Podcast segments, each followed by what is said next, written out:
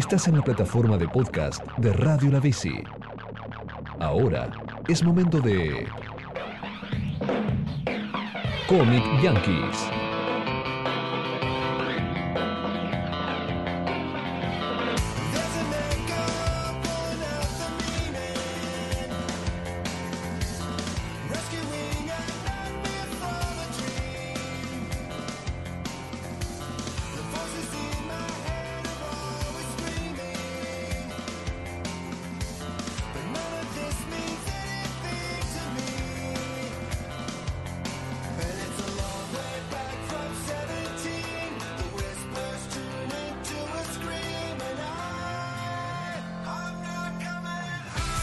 Sean todos ustedes muy bienvenidos al segundo programa de Comic Yankees. Volvió el frío y volvimos nosotros, ¿no? Sí, sí, mira cómo me pegó a mí el frío. Estoy destruido, tengo un resfrío impresionante. No se nota igual. ¿No? No, no, no. Se escucha la voz sensual, sexy. ¿Cómo estás? Es, es, la, calidad de, la radio, de la bici. Nos hace. pareciera que tuviéramos lindas voces, ¿viste? La magia de Radio La Bici. Bueno, la segunda edición de nuestro podcast de cómics. Comic Yankees, que venimos a contarles los lo que hay detrás de las bambalinas, si se quiere, de los cómics.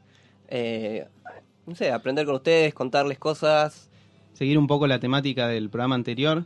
Habíamos hablado con el Capitán Manu y con el Santa sobre cómo plasmar una idea en, una historieta, en un, en un, cómic. Eh, y ahora eh, pensamos en este programa tratar de hablar de qué es el, paso siguiente, ¿no? Cómo, cómo convertir ese cómic que tenemos y publicarlo eh, en internet, en papel, en, no sé, en láminas de chapa, que no sé. sí. En piedra, en arcilla, lo tallamos. el medio que tengamos. ¿Cómo llevar esa, esa idea adelante? ¿No? O sea, el, trabajo de edición. Entonces, ¿cómo? O sea, porque nosotros, bueno, tenemos nuestro cómic que se llama Las aventuras de Agli en Quesolandia. Claro. Eh, ¿A dónde llevamos? Green Lantern contra los caballeros del queso. ¿A, dónde, llevamos esa historieta? la llevamos a DC a que nos den una patada en el culo, que no sé. Eh, tenemos eh, nuestra historia que hicimos, dibujada, editada, entintada. ¿A dónde la podemos presentar? Y hay Últimamente hay un montón de editoriales nuevas que están, que están como surgiendo, eh, editoriales independientes, pero normalmente lo que pasaba era, uno terminaba un cómic y si estaba acá en Argentina había muy poco donde elegir. Estaba Editorial La Flor, que es como eh, histórica de, editar a... a, mm, a uf, que te hizo una laguna. No, pero editaba Mafalda, editaba Fontana Rosa, un montón de grandes que, se editaban ahí, pero después en lo que es convertir en, un cómic propiamente dicho había muy poco. Eh, cuando cerró La Fierro, La Scorpio y todas esas grandes sí, grandes revistas que estuvieron entre los 80 y los 90 acá, había muy poco donde de dónde agarrar y era como tratar de ir afuera. Eh, las tecnologías avanzaron y hoy por hoy uno tranquilamente puede publicar todo por internet. Se arma un blog, eh, una página de Facebook. Un Tumblr, un Blogspot. Claro, y va tirando ahí y es como la llegada al, al público lo vas a tener siempre. Y es mucho más fácil llegar. Pero... Mm, Mismo hasta tenés una propia aparato de publicidad con Twitter, Facebook y todas las redes sociales con las que uno puede hacerse autobombo, digamos. Claro. El programa anterior, eh, lo que nos decían los chicos, eh, era justamente tratar de siempre autopublicarse, publicar en internet y siempre ir haciendo eh, Facebook, Twitter, e ir como... Mm, ir a eventos también. Claro, pero siempre hacer eco de, de, esa publicación, ¿no? Lo publico en el blog, lo voy haciendo eco en Facebook, en Twitter. Así el que me sigue en todos lados se hincha los huevos de ver 30 veces el mismo post. Pero, pero así es, como, como llegamos a los demás. El tema es que también como que hay un... Ahí está el encanto de tener el papel. Sí, todavía eso no se pierde. Ojearlo, sentir el olor de la tinta. es A mí personalmente, yo sigo muchos webcomics y leo a diario, pero sí, la verdad es que no, no puedo dejar de comprar en papel. O sea, a mí me gustaría, por ejemplo, tener algún webcomic que leí en papel, leerlo, ojearlo, sentirlo, no sé. Es, es una magia que no sé si se va a perder, pero bueno, es algo que perdura. yo no creo que se pierda porque a mí me parece que los últimos años lo que se está dando eh, conmigo, con la gente que yo conozco, es como uno trata de conocer un cómic, llega por internet, se baja un cómic o lo lee por internet mismo, lo lee de un blog, y cuando, cuando te gusta ese cómic lo querés comprar, tenerlo en la biblioteca ahí guardadito, sacarlo cuando quieras. Entonces es como algo parecido a lo que pasó, por ejemplo, en la industria de los discos, la industria de las películas, que es como que uno lo ve y si te gusta lo compras. Como Claro. que lo coleccionás, se convierte en un artículo más de colección. No solo eso, sino también quiero que ahora últimamente, como hay tantos eh, artistas eh, que se autogestionan, me parece que es una buena manera de apoyar toda esa industria de gente que recién está empezando y busca una manera para publicarse, para llegar a la gente y me parece que es una buena forma de decirles, "Mira, si yo te banco y bueno, voy a comprar la edición ahora que hiciste y qué sé yo. Y mismo también el boca a boca, ¿no? Que eso también le sirve. Claro, el, el- el tema es que cuando uno quiere editarlo en papel, se abren un montón de, ¿cómo decirlo?, nuevos desafíos que uno tiene que superar, porque en internet es muy fácil subirlo. Uno lo dibuja, lo crea, tenés el JPG, el PNG, lo subís y ya está, te olvidás. Está ahí. Claro. Pero después cuando querés tener un libro, vos tenés que pensar en la edición, vas a tener que contratar a un diseñador para que te arme el libro, necesitas una tapa, así que vas a tener que hacer una ilustración, necesitas tener textos, algún prólogo, generalmente se trata de algún conocido, algún amigo, otro historietista, algo, pero tenés que armar, armar un, un diseño, algo que sea, ¿cómo decirlo? Que te identifique. No, pero que, se- Que que lo haga sea, que, que sea algo como atractivo para el que lo vaya a comprar. Claro. Pues no, no vas, no- nadie te va a gastar 100 pesos en algo que está así nomás. Em, eh, eh, im- imprimirlo, fotocopiarlo y ponerle los ganchitos, eh, te, lo, te lo revolean por la cabeza. Y una vez que lo tenés todo armado, em- empieza como la aventura de ver quién te lo va, quién te lo va a publicar, si, si hay alguna editorial que te lo va a querer publicar y si lo vas a querer gestionar vos, ir averiguando los precios en distintas en distintas imprentas, qué papel tienen, eh, qué precio te van a dar, cuál es el tamaño que ellos van a manejar, eh, qué hacer después cuando lo tenés todo impreso. Tenés cajas y cajas de, de- libros y qué haces. Los usás para, los usás de mesa en el comedor. Vas a tener que empezar a moverte, ir a, a convenciones, ponerte un puestito. Uno piensa que cuando va a tener el producto terminado va a ser todo mucho más fácil. Decís, ah, listo, tengo el libro. Ahora se lo doy a mi vieja que se lo va a repartir a su amiga y después ya me van a caer los millones. Claro, No es sí, tan sí, así. sí. Es, todo- lo que me decías vos, todo- toda una aventura, todo un recorrido gigante que uno va a tener que caminar, transitar para hasta llegar a, a que la gente lo conozca. Hacer Ser- el próximo Coelho, ¿no? y que te salga después en la revista Viva, ¿no? Tu cómic. Exactamente, algo Sí, así. to- juntá los 12 cupones y pagá eh, 30 pesos y te llevas el libro de Bester. El de Green Lantern contra los Caballeros del Queso. Es verdad que guarda que ese nombre por ahí la pega, eh, me parece. El Eh, próximo, espe- esperemos no nos esté escuchando Dan Didio. el Estamos- próximo crossover de ese. O sea, podemos concluir en que no es tan fácil, Tan fácil. tan fácil como uno se imaginaba eh, poder llegar a la calle con su producto. No sé si es fácil. Yo sacaría eso también. Me parece que es algo bastante complicado. Pero es algo que también tiene su, su encanto para quien lo hace, ¿no? Si no, no lo haría nadie. No sé que, si hay algún otro desafío. Yo no me... No sé, después tenés que hacer que te lo compren. ¿Cómo haces para...? Te pones en medio de Florida, al lado de... Ah, no, los manteros no están mal. Los ¿no? manteros no están No mal, no, te, me- te meten preso. Eh, Te pones una esquina transitada y te pones a gritar, loco, compren este cómic que aparece Green Lantern que se pelea contra los la industria del queso. pero, pero ¿sabés qué? es? Nosotros nos cagamos de risa, pero seguramente alguien lo va a comprar porque dice Green Lantern ahí, ¿entendés? Hay algo, si Green Lantern o agarrás Spider-Man y te lo sacan de las manos, pero ¿qué pasa si no es eso? ¿Qué pasa si vos tenés ahí, no sé, eh, un, cómic sobre un pibe que eh, tiene una banda de música? ¿Y qué quién te lo compra? Ahí es cuando es el verdadero problema. ¿Qué es lo que va a ser atractivo a ese cómic? Donde el, las grandes editoriales ya tienen todo un aparato de marketing como aceitado y funciona solo ya funciona solo. Ya es como. Pones a Spider-Man en una tapa y sabes que te lo vas a vender. Siempre va a haber igual. como. detalles. Eh, algo que habíamos hablado en su momento. Sí. Todo este tema de los, los números uno.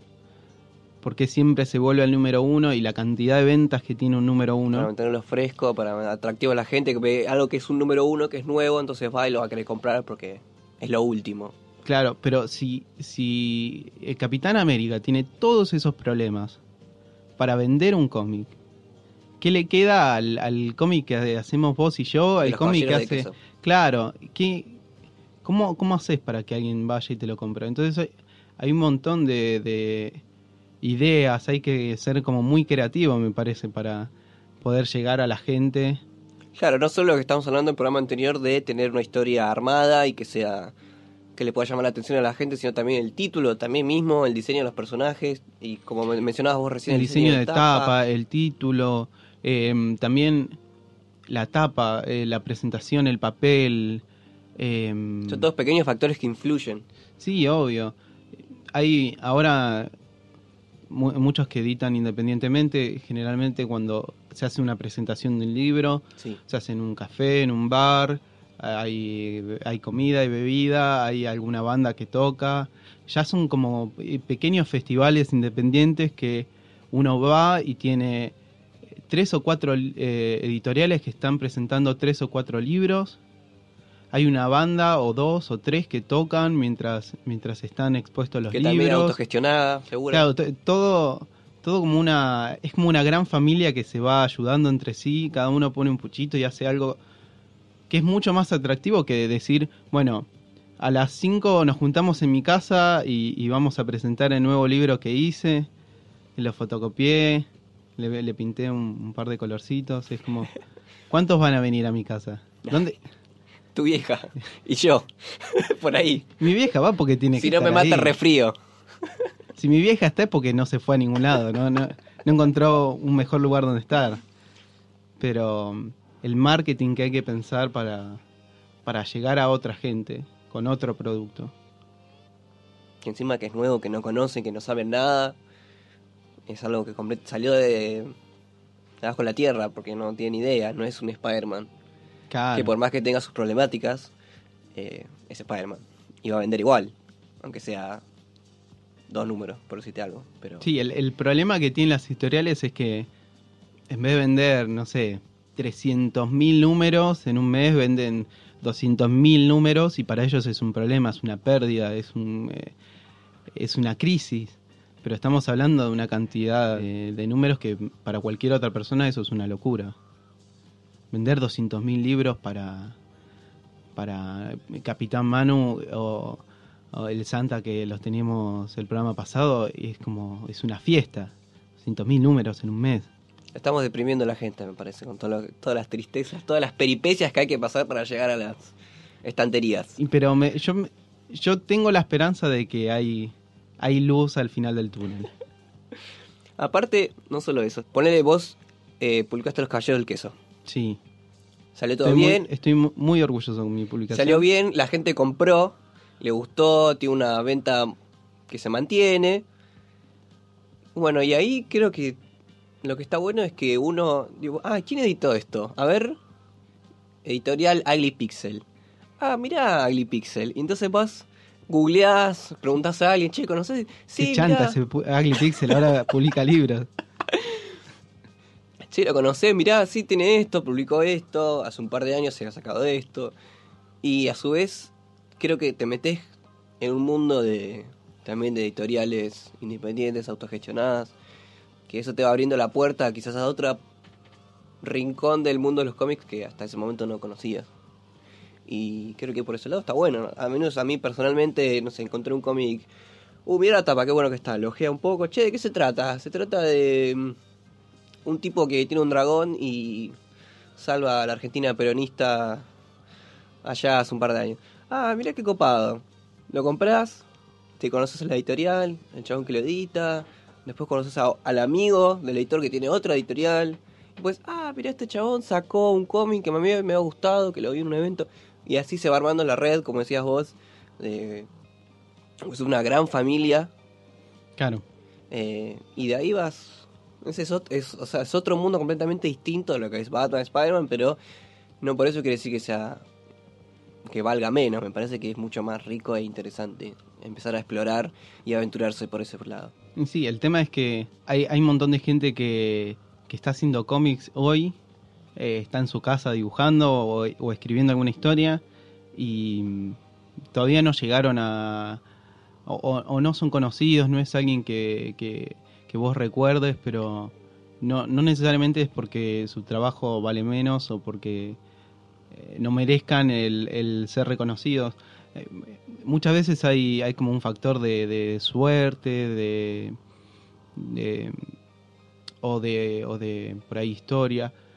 Es como hoy por hoy, ¿quién no conoce a, a Ferreira, Juan Ferreira. a Juan Ferreira? Y, y todo el mundo ahora le está haciendo entrevistas y, y todo el mundo está escribiendo eh, sobre, sobre Suicide, Suicide Squad, que estuvo dibujando hasta hace poco, sobre las nuevas tapas o lo que, lo que nos dejan ver de, de Green Lantern, de Green Lantern, De Green Arrow. de Green Arrow. Pero ¿hace cuántos años que Juan Ferreira está haciendo Y él cómics? hace años y años. Hace años que viene haciendo. Y de, bueno, ahí llegó, a- llegó alto, llegó al C. Entonces, eh, por ahí un, mo- un montón de veces se puede uno topar con los cómics de él. Este, hasta hace poco Colder, que había sido presentado en la Crack Bamboo, editado acá por la editorial Llanto de Mudo. Llanto de Mudo. Sí, que era, era conocido de él y bueno, adquirieron los derechos y lo trajeron para acá. Claro, pero mm, Pero ahí está, ¿ves? O sea, es una editorial que le abrió las puertas y dijo, bueno, a ver lo que vos hiciste. Y vio que era de calidad. Y bueno, publicó y él igualmente ya tiene un nombre, ¿no? Pero pero hoy le tiene- dio la oportunidad. Claro, pero el tema es, hoy tiene un nombre y hoy cualquier editorial lo va a querer, Marvel lo va a querer. eh, Claro, pero en algún momento una primera editorial le dijo, a ver lo que estás laburando, me gusta mucho, lo quiero publicar. claro. Entonces es un gran paso, me parece. Y para hablar sobre el tema, sobre eso, hoy trajimos un invitado. un invitado especial, este, un amigo mío, un, un gran conocedor de, de todo esto que estamos hablando, eh, Ioni Jaines, ahora le vamos a preguntar bien el apellido. Jaines. Es, es complicado. Eh, ¿Quién es Johnny? Él es el cofundador de la editorial Galería, eh, perdón, Galería Editorial. Y él desde 2011 está editando cómics que son, digamos, distintos. Son eh, tiras cómicas, humor gráfico, ilustraciones. Hasta tienen un libro de recetas de cocinas dibujadas. Y siempre toma en, toman cosas que ya están publicadas en internet Sí. y las tratan de hacer algo atractivo para el, para el público en un libro. Este, así que supongo que él nos podrá contar mucho sobre todos estos procesos que se necesitan, cómo es trabajar con eh, las imprentas, cómo es eh, tratar de distribuir el libro, armar una presentación. Que hable él mejor, que nos cuente mejor él.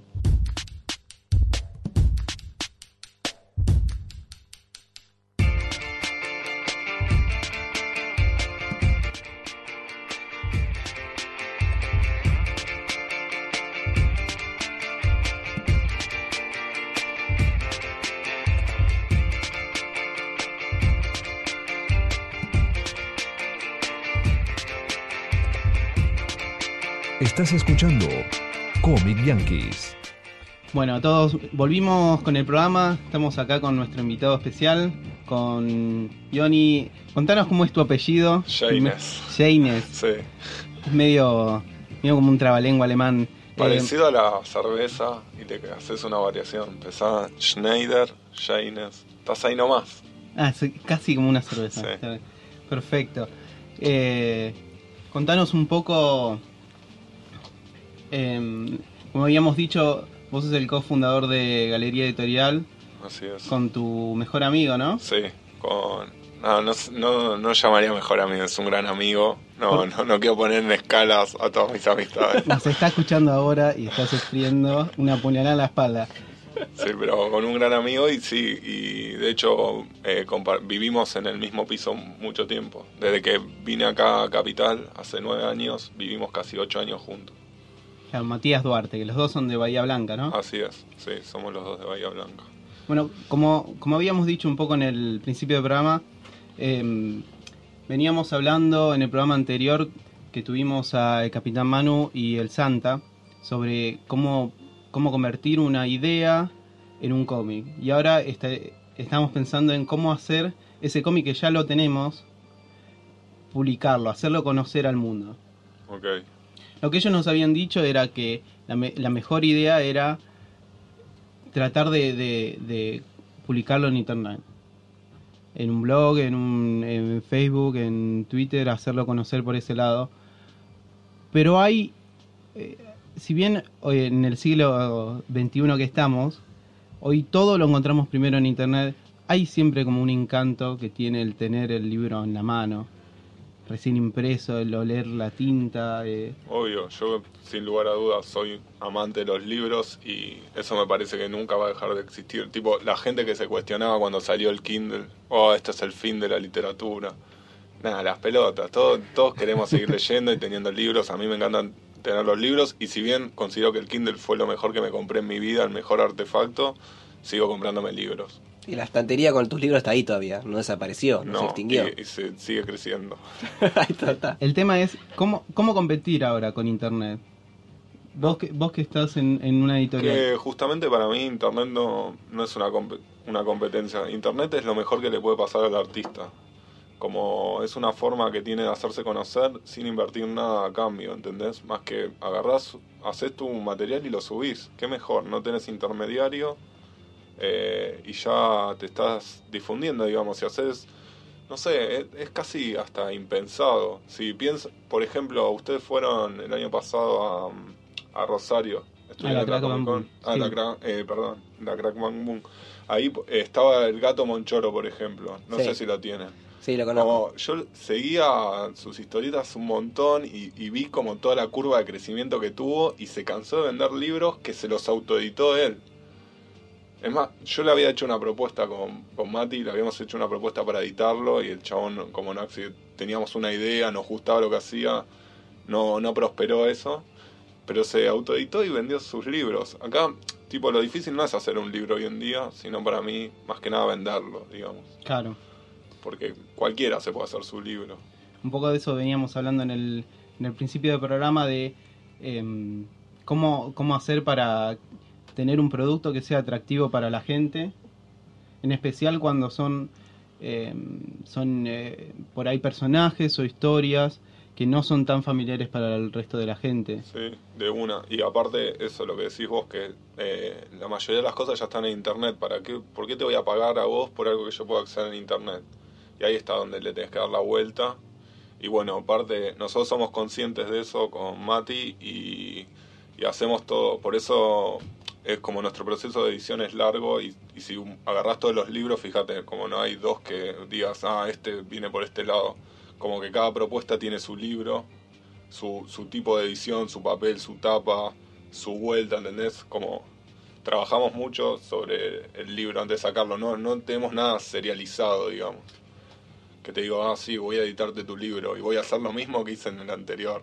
Y ¿Cómo evalúan eso con Mati? ¿Qué es lo que qué piensan? ¿Qué tienen en mente cuando hacen las decisiones estas editoriales de diseño, Y presentación? mira, para empezar yo te diría que hay que tener en cuenta que ni Matías ni yo laburamos, o sea, ninguno de los dos vive de la editorial. O sea, esto no nos da ganancia a nosotros, lo hacemos porque nos gusta. Y eso es clave, porque cuando vos tenés tu laburo y si vas a trabajar en tu tiempo libre, lo vas a hacer en algo que te gusta. Y si te gusta, le vas a poner como corazón, digamos, ganas, Sí, amor, no sé cómo se llamaría esa cosa, pero es lo que se refleja en nuestros libros, como como lo hacemos porque nos gusta y editamos productos, que, productos, y editamos cosas que nos gustan también. No podríamos trabajar con algo que no nos gusta porque estamos invirtiendo nuestro tiempo libre, ¿entendés? Y eso se traduce en los libros, me parece. Contanos un poco cómo empezó todo este proyecto de Galería Editorial. Sí, eh, a Mati y, a la mayoría de mis amigos en Bahía los, los conocí en un taller literario. En Vox, por ahí la conocen, es una editorial de poesía muy famosa de los 90, íbamos todos a, como a ese espacio. Y bueno, y ahí lo primero que hicimos nosotros hace mucho tiempo con esos chicos fue como una editorial cooperativa. Eran los mismos autores, había una comisión de que corregía los poemas, alguien que quería publicar y todos nos juntábamos a armar los libros, que eran medio fanzines. O sea, no, queríamos alejarnos del fanzine, pero no llegaban a ser libros.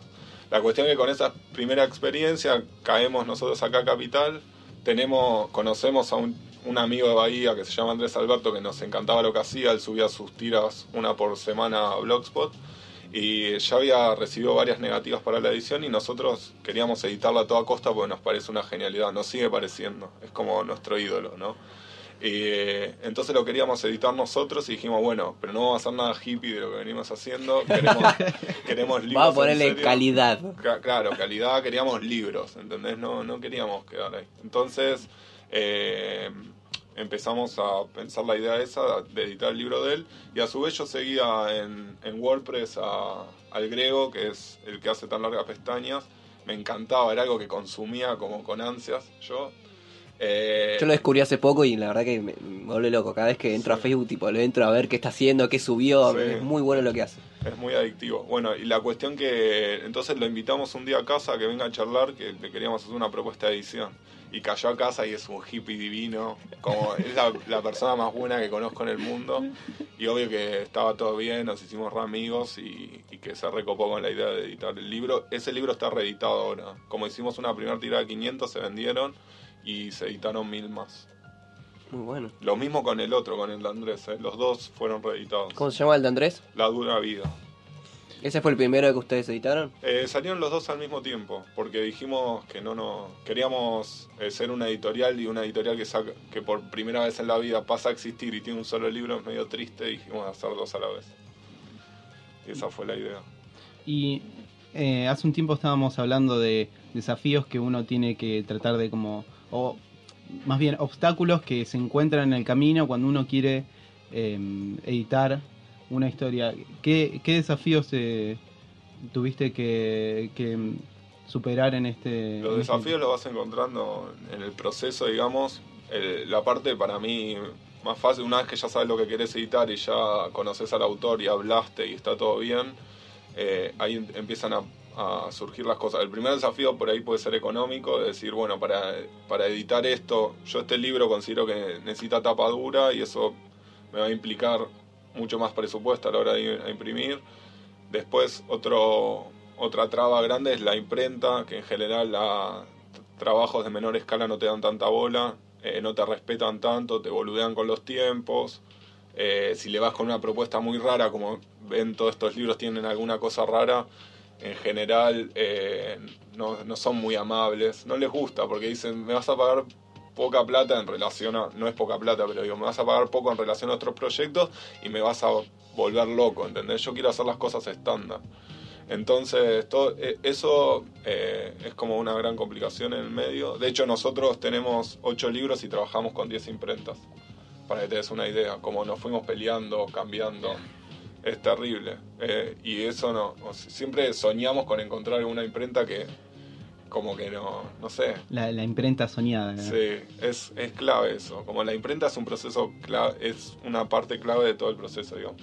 Y después eso, la última parte que es la distribución, es el cuello de botella de, de la mayoría de las editoriales, así de menor escala, digamos. Porque no tenés tanta, no hay tantas opciones, digamos si no te querés autodistribuir. Claro, porque vos tenés las, las 500, te imprimiste 500 eh, reproducciones de un librito, las tenés en cajas y ¿qué haces con eso? ¿Qué haces con eso? Esa es la gran pregunta. Eh, otra, una solución grande nos da Internet, que supuestamente la, venta web es algo que por momentos puede llegar a andar. A nosotros más o menos, no te voy a decir que es la gran solución, pero a veces cada tanto se, se mueve por ahí. Que eso está bueno porque te evitas el intermediario que sería la librería. Eh, y nosotros la que encontramos la vuelta es haciendo presentaciones. Siempre tratamos de generar eventos que nos parezcan atractivos, también como una especie de edición de eventos. Eh, y en esos eventos aprovechamos para poner nuestras mesas. Ahora, por ejemplo, el 17 de julio vamos a estar haciendo en Matienzo la, eh, la tercera edición del Festicoso. El Festicoso que es un eh, festival que surgió como tratar de mezclar como la música y los cómics sin que sea eh, Liniers dibujando mientras Kevin Johansen toca la guitarra. Eh, propusimos como una serie de actividades delirantes y bueno, y ahora vamos a hacer la tercera, a ver qué sale. Igual está todo medio desdibujado, ya no sé, sabemos si estamos haciendo algo de cómics o no, pero no importa. Hay, hay propuestas medias locas que están buenas, así que si se Claro, porque el catálogo que tiene ustedes es como muy variado, o sea, no es solamente un cómic, una historieta, o sea, tienen que es ilustraciones, Sí, sí. ¿Qué es lo que los lleva a ustedes a elegir, tipo, bueno, a ver, esto me gusta para editarlo? Es muy ecléctico, pero en definitiva es nuestro gusto, digamos. Son cosas que, que consumimos eso. Te estoy siendo sincero, digamos. Yo entro a internet y, y- y busco las cosas que me gustan y son estas, las que termino editando. Por eso es muy caprichoso el catálogo, es como mi gusto, el de Mati.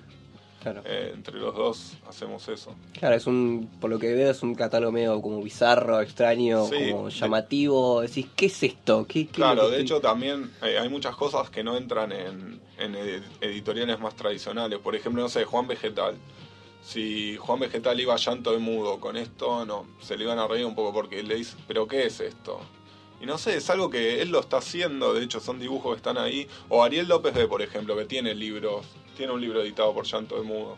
Claro. Eh, eh, a él este material que nosotros le sacamos no le servía, eh, nadie se lo voy a publicar en otro lado. ¿Cómo se llama? Papa Pop. Son postales. eh, ¿Lo vieron a este? No, no sé. Son postales dibujadas. el- encima el libro viene justamente de troqueladas las postales. Podés sacarlas y enviarlas en serio, digamos. Te interesa. Eso como lo... mm, Hablando particularmente de Papá Pop, o sea, él les propuso la idea de que sea troquelada, por ejemplo. No, no. Algo Él que vino, lo él vino con la propuesta de que le parecía que tenía un material para nosotros. Nosotros lo conocíamos a Ariel, veíamos lo que publicaba, nos parecía que estaba bueno y ah, un día llega un mail, che, eh, estaba pensando que, que esto va bien con su editorial, ¿no? Y nos, sí, es verdad que iba bien con nuestra editorial, no veo otra editorial que le quiera publicar dibujos sueltos así que no, no, no cuentan una historia, digamos. Es más como, no, no sé, como un objeto lindo para regalo lo que terminamos haciendo. Claro. Y como el, eh, cocinar y dibujar, que es como una libreta. Cocinar y dibujar. Bueno, este es de hecho el único libro que podría salirse de todo esto que le estoy contando porque Josefina, ella venía haciendo esto y ella consiguió la plata por Ideame. En- y nosotros acá hicimos como un proceso de edición fuerte y de propuesta, digamos, pero no, no es que nosotros la contactamos a Josefina diciéndole que queríamos. Claro. Ella vio nuestros libros y dijo, che, eh, yo te doy la guita y quiero que, que me editen. Y a nosotros nos parecía que entraba en nuestro catálogo, como que era algo que, que convivía bien, digamos, y por ahí salió este libro. Y si tuvieran, si tuvieran para elegir, ¿cuál sería el, el, el artista soñado? ¿A, qui- a quién les encantaría eh, les encantaría editar? Eh, hay un hay un libro que siempre pensamos que tenía que estar en nuestra editorial. Ahora no me acuerdo el nombre del autor, pero por ahí lo pueden googlear y lo pueden agregar a posterior acá. no me acuerdo el nombre. lo editamos con otra voz. Sí, se llama todo, Todos mis amigos están muertos. No sé si lo conocen. Sí, Sí, lo conozco, lo Sí, sigo en sí, Facebook, sí. me encanta. Bueno, me encanta eso y siempre que vemos ese libro decimos, este tiene que ser galería. Encima, cuando estaban cerradas las importaciones acá, eh, eso lo tiene, los derechos lo tiene Norma y habíamos pensado como en escribirle a Norma en España a ver si nos dejaba editarlo acá, no sé, nunca lo hicimos. Pero nos hubiese encantado. que hablando todo un poco del mundo este que hay de historieta y cómic, ¿qué consejo le podías eh, dejar a quien tiene una historieta y no sabe cómo hacerla llegar al mundo? No, yo creo que mi consejo es siempre que Internet es la mejor manera, no hay otra. Como para mí Internet es la mejor manera a priori que podés tener para hacerte conocer. El libro es una circunstancia, algo que pasa después y que para mí no es tan clave. Eh, va, en verdad ahora pensando... sí, Es raro que un editor diga que un libro no es tan clave. Polémicas declaraciones. sí, son polémicas, pero es así, porque es una cosa media fetichista, qué sé yo, no sé. Yo sigo un montón de gente en internet que no tengo libros. Me encanta, por ejemplo, este el español que hace chistes negros, Mol Gache, ¿lo tienen? Sí. Que, que tiene esos chistes zarpadísimos, el psicólogo. Y, nunca vi un libro del, del tipo. Y no sé, no, tampoco no sé si tengo ganas de tener un libro, pero pero me parece increíble lo que hace. Está bueno, qué sé yo. Le le podrías escribir un mail a ver si. Nada, debe tener editado seguro, pues, te lo, te lo juro, debe tener. Pero no sé. Pero el, el tema es que me parece que ya. Hoy por hoy es como que ya se convirtió en una especie de objeto de colección, algo que uno quiere. Claro, sí. O sea, a mí, yo me, me los compro porque me gusta tener, me gustan los libros, ya te digo, pero no me parece como algo clave para conocer o dejar de conocer al artista. Como puedo conocer un montón de artistas sin tener nada de ellos. Eso es lo que podemos hacer hoy que antes no pasaba. Claro, eh, a mí me parece que antes quizá eh, era un poco más difícil tratar de venderlo porque no había tanta comunicación como lo hay ahora y es mu- muy complicado. Por ahí uno va, va al puesto de diario y de repente tiene un librito, un cómic de, por ahí no sé, si te dijera cero líquido. Y si uno no tiene la menor idea que, de quién es, uno lo compra por la tapa. O porque está muy al pedo, o porque tiene mucha plata como Sí. para decir, "Eh, me compro esto. Pero es como que el desafío para el editor antes quizá era cómo hacer que, eh, que este libro lo vea alguien y lo quiera comprar. Ahora me parece que es como...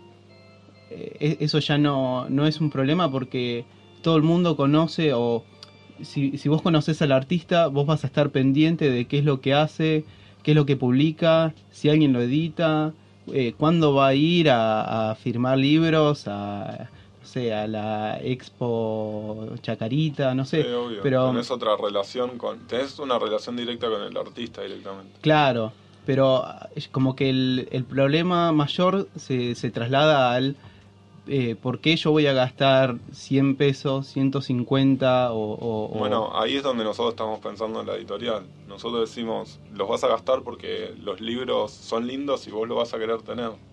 Es así, es lo mismo. De la misma forma que te venden un Mercedes, no sé, yo te estoy vendiendo libros. Mirá qué lindo. La verdad que sí, acá mm, yo me trajo Papa Pop, Tangas Pestañas, eh, Cocinero a Dibujar, el de Juan Vegetal, Sábado de, no me acuerdo el autor ahora, Esteban Serrano. Esteban Serrano. eh, yo ahora te- ya mismo estoy sacando la billetera, ya, ya me lo estaría llevando. Por- o sea, por la buena edición que tienen, el laburo, la presentación, o sea, son atractivos. O sea, me parece que es un, todo un proceso que por ahí uno dice, ah, mira qué lindo dibujo, o qué linda tapa, pero uno no sabe quizás todo lo que hay detrás, y bueno, ahora todo lo que nos estás contando que es algo... Sí, también una cosa que no mencioné que no sé qué... Tipo, nosotros eh, en todos estos libros que fuimos sacando siempre tuvimos muy buena onda con, con la gente que editamos. Y como esto que te cuento, que como le damos vuelta a los libros, tenemos mucha ida y vuelta con el autor, muchas veces que vienen a casa, que hay mucha birra de por medio siempre en todos los libros. Es un poco más personal la cosa, Claro, más, quizás más íntima. Si vos imaginate editando en, un- en otro lado que es, bueno, mandame el archivo, bueno, mirá, estos son mis dibujos, y vos como autor vas y un día te enterás que está tu libro y lo ves. Acá es como un ida y vuelta, mínimo cuatro reuniones con todos, y siempre como los hacemos, ponele hasta, hasta Papa Pop, no teníamos ningún libro con tipografía. Le hacíamos escribir a los autores a mano, como los ISBN o todo lo... Todo el, fíjate, están todos escritos a mano. Ah, la información que tiene en la primera Claro, hoja. porque nos parecía que era la, la idea. Eso es un detalle, por ejemplo, y hay algunos que te pueden llegar a putear por eso. Pero porque los hacemos trabajar más. Les dan con el látigo. Y contanos un poco de el futuro de Galería Editorial. Bueno, ahora esta semana vamos a meter a imprenta un libro y que se abre de todo esto. Vamos a inaugurar como una nueva colección que se va a llamar eh, Sector 51. Y es un libro que se va a llamar Libro de Quejas y por ahí lo conocen, no sé, también un chico que publica cartas contra empresas que están en internet que se llama Iti el Hermoso, el que las escribe. Eh, las cartas son increíbles y nosotros nos encantaba eso y de alguna manera queríamos hacer algo y bueno, y va a salir ese libro. Vamos a estar presentando, no sé, el mes que viene. ponele. Y bueno, ¿dónde los podemos encontrar? Eh, Sí. yo te diría que nuestra web es la más fácil, tenemos la venta web por ahí. Eh, una manera sencilla de comprar, pero si no, están acá está el tema de la distribución de nuevo, no estamos ni en Jenny, ni en el Ateneo, ni en las grandes cadenas, pero sí pueden encontrar, depende en qué barrio estés, hay alguna librería, tratamos de tener una librería que venda nuestros libros. Eh, Moebius, Libro del Pasaje, eh, no sé, cualquier verdura. Pensá locales acá, por Palermo hay distintos locales que los venden, Belgrano también. Bastante bien. Sí, pero eso es parte como, hay que moverse para hacer eso, como no- porque es la distribución así a pulmón. Claro, igual los pueden encontrar en Facebook. eh, Sí, en Facebook, eh, sí, en Facebook también tenemos una página. Lo eh, buscarán como en Galería Manejo la cuenta de Instagram también. Andás poniendo filtros ahí a la... Sí, A los filtro libros. todo, filtro todo.